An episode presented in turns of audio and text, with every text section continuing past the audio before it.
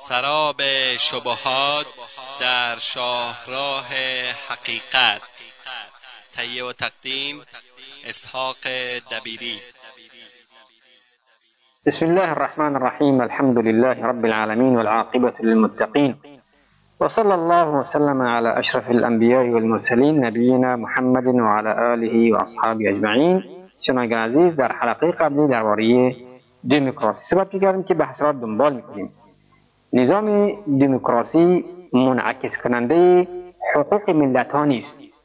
بسیار اتفاق افتاده که به اصطلاح نمایندگان ملت با تبلیغات و فریب و نیرنگ وعده های دروغین به پارلمان و مجالس راه مییابند و بعد از اینکه به قدرت رسیدن همه وعده ها و عهد و پیمان را که نمودهاند فراموش می‌کنند و هم و غم و فکر و هوش خود را در پر جیبهایشان صرف می‌کنند و کسانی که به آنها رأی دادهاند هیچ سلطه بر آنها ندارند و قانونی هم در نظام دموکراسی وجود ندارد که نماینده را از تغییر فکر و نظر و یا مسیری که در اصنای انتخابات اعلان نموده باز دارد به همین دلیل است که بعضی از احزاب با وجود داشتن اکثریت در پارلمان باز هم نمی‌توانند در هنگام رأیگیری ها در بعضی مسائل رأی اکثریت را به دست آورند زیرا عده از نمایندگان منصوب به حزب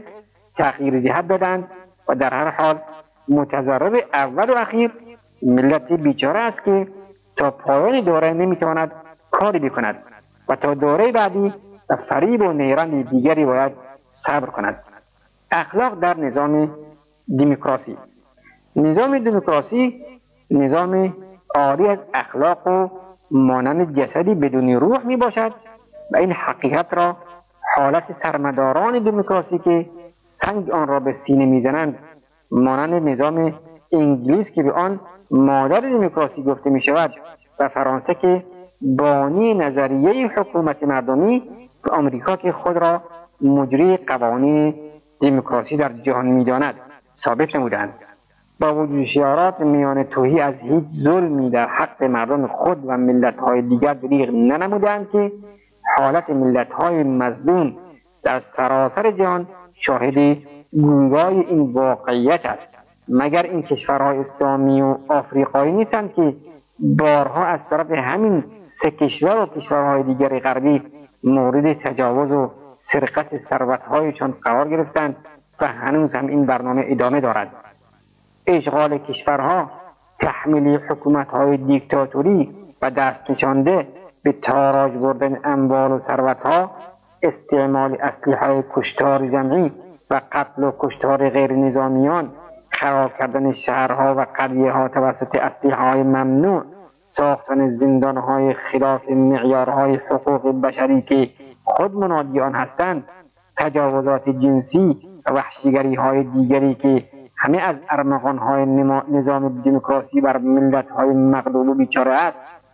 و اگر در یکی از کشورها مسلمانان با همان معیارهایی که فرماداران دموکراسی شعار می‌دهند به قدرت برسند آن وقت وضع تغییر می کند و همین منادیان دموکراسی و حقوق بشر و حکومت مردمی و شورا و پارلمان به ظالمان مستبد تبدیل گشته و در پی از بین بردن مسلمانان از هیچ عملی دریغ نمی کنند و همه اصول و اساسات دموکراسی نام نهاد خود را زیر پا می‌گذارند زیرا در اینجا مسئله اسلام مطرح است و آنها حاضرند هر چیزی را در نظام دموکراسی قبول کنند مگر اسلام را و حتی با نظام های دیکتاتوری و غیر دموکراسی برای از بین بردن مسلمانان و دور کردن آنها از قدرت کمک بگیرند دیگه در اینجا مسئله اسلام مطرح است. و آنها حاضرند هر چیزی را در نظام دموکراسی قبول کنند مگر اسلام را و حتی با نظام های دیکتاتوری و غیر دموکراسی برای از بین بردن مسلمانان و دور کردن آنها از قدرت کمک می‌کنند.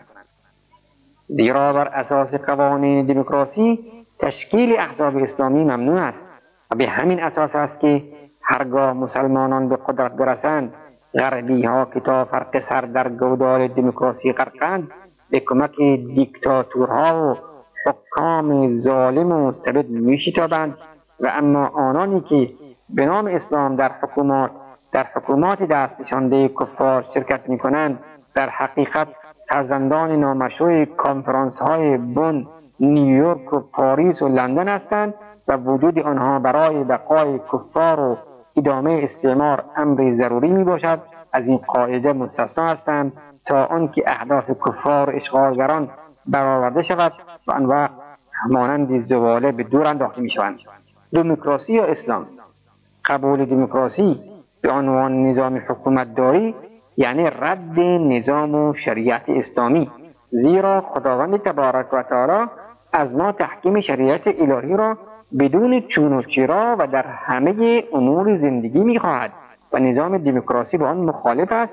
هر که نظام دموکراسی را پذیرفت مجبور است خواسته یا نخواسته به آیات قرآن و فرامین وارای اسلامی کفر برزد که این امر اختلاف اساسی و حقیقی بین اسلام و دموکراسی می باشد زیرا در دین مبین اسلام حکم و سیادت و قانونگذاری فقط برای خداوند تبارک و تعالی می باشد و انسانها مکلفند در همه امور خود از اعتقادات و عبارات گرفته تا معاملات و عادات و تصورات از احکام اسلامی پیروی کنند و در مواضع متعددی در قرآن کریم به این مسئله اشاره شده است. خداوند میفرماید ألا له الحکم وهو أسرع الحاسبین بدانید که فرمان و داوری از آن خداست و أو سریعترین حسابگران است. در آیه دیگر میفرماید إن الحكم إلا لله أمر ألا تعبدوا إلا إياه ذلك الدين القيم ولكن أكثر الناس لا يعلمون. فرمان روایی از آن خداست و بس. خدا دستور داده که جز او را نپرستید. این است دین راست و ثابت ولی بیشتری مردان نمی‌دانند. در آیه دیگر میفرماید این الحکم الا لله. فرمان روایی از آن خداست و بس. در آیه دیگر میفرماید فالحکم لله العلی الكبیر پس فرمان روایی از آن خداوند بالا مقام و بزرگوار است. در آیه دیگر میفرماید فإن تنازعتم في شيء فردوه إلى الله والرسول إن كنتم تؤمنون بالله واليوم الآخر ذلك وأحسن تأویلا پس اگر اختلاف کردید در چیزی برگردارید آن را به سوی خدا و پیامبر. اگر به خدا و روز آخرت ایمان دارید و این بهتر و نیکوتر است. و نظام دموکراسی می‌گوید اگر در چیزی نزاع کردید آن را به ملت مجلس پارلمان و و یا رئیس جمهور مطابق به قوانین وضعی ساخته شده بشر برگردانید. خداوند در آیه دیگر میفرماید افل لكم ولما تعبدون من دون الله افلا تعقلون. وای بر شما و وای بر آن چیزهایی که به جای خدا میپرستید. آیا نمی‌فهمید؟ در آیه دیگر میفرماید فلا ربك لا يؤمنون حتى يحكموك فيما شجر بينهم ثم لا يجدوا في أنفسهم حرجا مما قضيت ويسلموا تسليما. اما نه قسم به پروردگارت که آنان مؤمن به شمار نمی آیند تا تو را در اختلافات و در گیری های خود به داوری نطلبند و سپس ملالی در دل خود از داوری تو نداشته و کاملا تسلیم قضاوت تو باشند. خداوند میفرماید این الحکم الا لله. فرمان روایی از آن خداست و بس. و نفرمود فرمان روایی از آن مردم است. و میفرماید وأن احكم بينهم بما أنزل الله. و فیصله ما در میان آنها به آنچه خداوند نازل کرده است و نفرموده به آنچه در قانون اساسی نوشته شده در میان آنها فیصله نما. بلکه این سخن سخن مشرکان از فریب خوردگان نظام دموکراسی و قوانین وضعی است. آری در اسلام قانونگذار و حاکم مطلق خداوند متعال است زیرا اوست که میفرماید فاحكم بينهم بما أنزل الله ولا تتبع أهواءهم عما جاءك من الحق. پس میان آنان بر صدق چیزی داوری کن که خدا بر تو نازل کرده به خاطر پیروی از آرزوهایشان از حقی که بر تو آماده روی نگردان سپس خداوند میفرماید وأن يحكم بينهم بما أنزل الله ولا تتبع أهواءهم واحذرهم واحذرهم أن يفتنوك عن بعض ما أنزل الله إليك. فإن تولوا فاعلم أنما يريد الله أن يصيبهم ببعض ذنوبهم. وإن كثيرا من الناس لفاسقون و میان آنان طبق چیزی حکم کن که خدا به تو نازل کرده آرزوهای ایشان پیروی نکن و از آنان بر حذر باش که تو را از برخی چیزهایی که خداوند بر تو نازل کرده به و منحرف نکنند پس اگر پشت کردن بدان که خدا می‌خواهد به سبب پاره گناهانشان آنها را دچار بلا و مصیبت سازد. بیگمان بسیاری از مردم از احکام شریعت سرپیچی و نافرمانی کنند. در آیه دیگر خداوند میفرماید افحکم الجاهلیت یبغون ومن احسن من الله حکما لقوم یوقنون. آیا جویای حکم جاهلیت هستند؟ آیا چه کسی برای افراد معتقد معتقد مردمی که یقین دارند بهتر از خدا حکم می کند پس در نزد مسلمانان امر و حکم قانون گذاری فقط از آن خداوند متعال و رسول او صلی الله علیه و آله و سلم می باشد. زیرا هر آنچه پیامبر صلی الله علیه و آله و سلم فرمودند وحی خداوند است. خداوند است که امر و نهی می کند ذات زلجلال اوست که حلال و حرام را بیان می کند. پس سیادت حقیقی فقط برای خداوند عزوجل می باشد. نه مردم و پارلمان و, و نه قوانین وضعی بشر. خداوند درباره نصارا میفرماید اتخذوا احبارهم ورهبانهم اربابا من دون الله. غیر از خدا علمای دین و پارسایان خود را هم به خدایی گرفتند.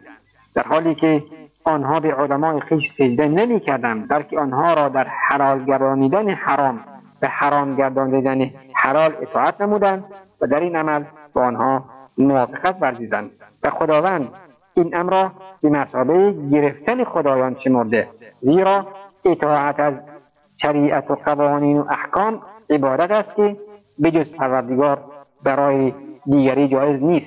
و اگر انسان ولو در یک حکم به غیر پروردگار رجوع کند با این عمل مشرک می شود در نظام دموکراسی حق همان است که مردم آن را حق میپندارند و باطل همان است که مردم آن را باطل بدانند.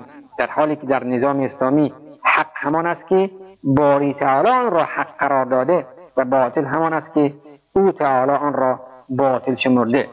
خداوند میفرماید الحق من ربك فلا تكونن من الممترین. حق از جانب پروردگار است پس هرگز جزو شک و تردید کنندگان نباش. در آیه دیگر میفرماید لقد جاءك الحق من ربك فلا تكونن من الممترین بیگمان حق از سوی پروردگار تو بر تو آماده و از زمره مترددان نباش. و در آیه دیگر میفرماید إنه الحق من ربك ولكن أكثر الناس لا يؤمنون. قرآن حق است و از جانب پروردگار است ولی بیشتر مردم ایمان نمی آورند در نظام دموکراسی معیار خطا و صحیح بودن اراده ملت است در حالی که در نظام اسلامی معیار حق و باطل فرموده خداوند و رسول او صلی الله علیه و آله و سلم می باشد یعنی حاکم و قانونگذار حقیقی فقط الله است. برعکس نظام دموکراسی که مردم را به منزلتی قرار می‌داد که غیر از الله شایسته دیگری نیست. و این حقیقت است که کسی که نمی‌تواند آن را انکار کند مگر آنکه با نیرنگ و دروغ بخواهند مسلمانان را فریب دهند. و این اختلافی است که بین جوهر دموکراسی و دین مبین اسلام وجود دارد. و بدین سبب نمی شود اسلام و دموکراسی را به هم نزدیک کرد و یا دموکراسی اسلامی درست کرد. مگر آنکه این اصل دموکراسی یعنی حکومت و سیادت مردم را قبول نداشته باشید و آن وقت است که چیزی به نام دموکراسی وجود نخواهد داشت. از نکات خند آور در نظام دموکراسی این است که آنانی که اساسات نظام دموکراسی را پایگذار نمودند از مدتها قبل مردهاند و خاک شدند و نسلهای بعدی که میآیند همان قوانین را اجرا می کنند که در حقیقت مرده ها بالای زنده ها حکومت می نمایند و حکومت و حقیقی به دست مرده هاست و انسان های زنده محکوم به اراده مرده های زیرک خاکند در حالی که در نظام اسلامی قانونساز و قانونگذار حقیقی ذات الله عز وجل است که الحی الذی لا یموت می باشد ذاتی که همیشه زنده است و هرگز نمی میرد و قوانین الهی در هر زمان و مکان برای همه قابل اجراست شنوندگان عزیز وقتی برنامه ما تا همینجا به پایان می‌رسد تا هفته آینده شما را به خداوند بزرگ میسپاریم. الله اعلم. وصلى الله وسلم على نبينا محمد وآله وصحبه وسلم والسلام عليكم ورحمة الله وبركاته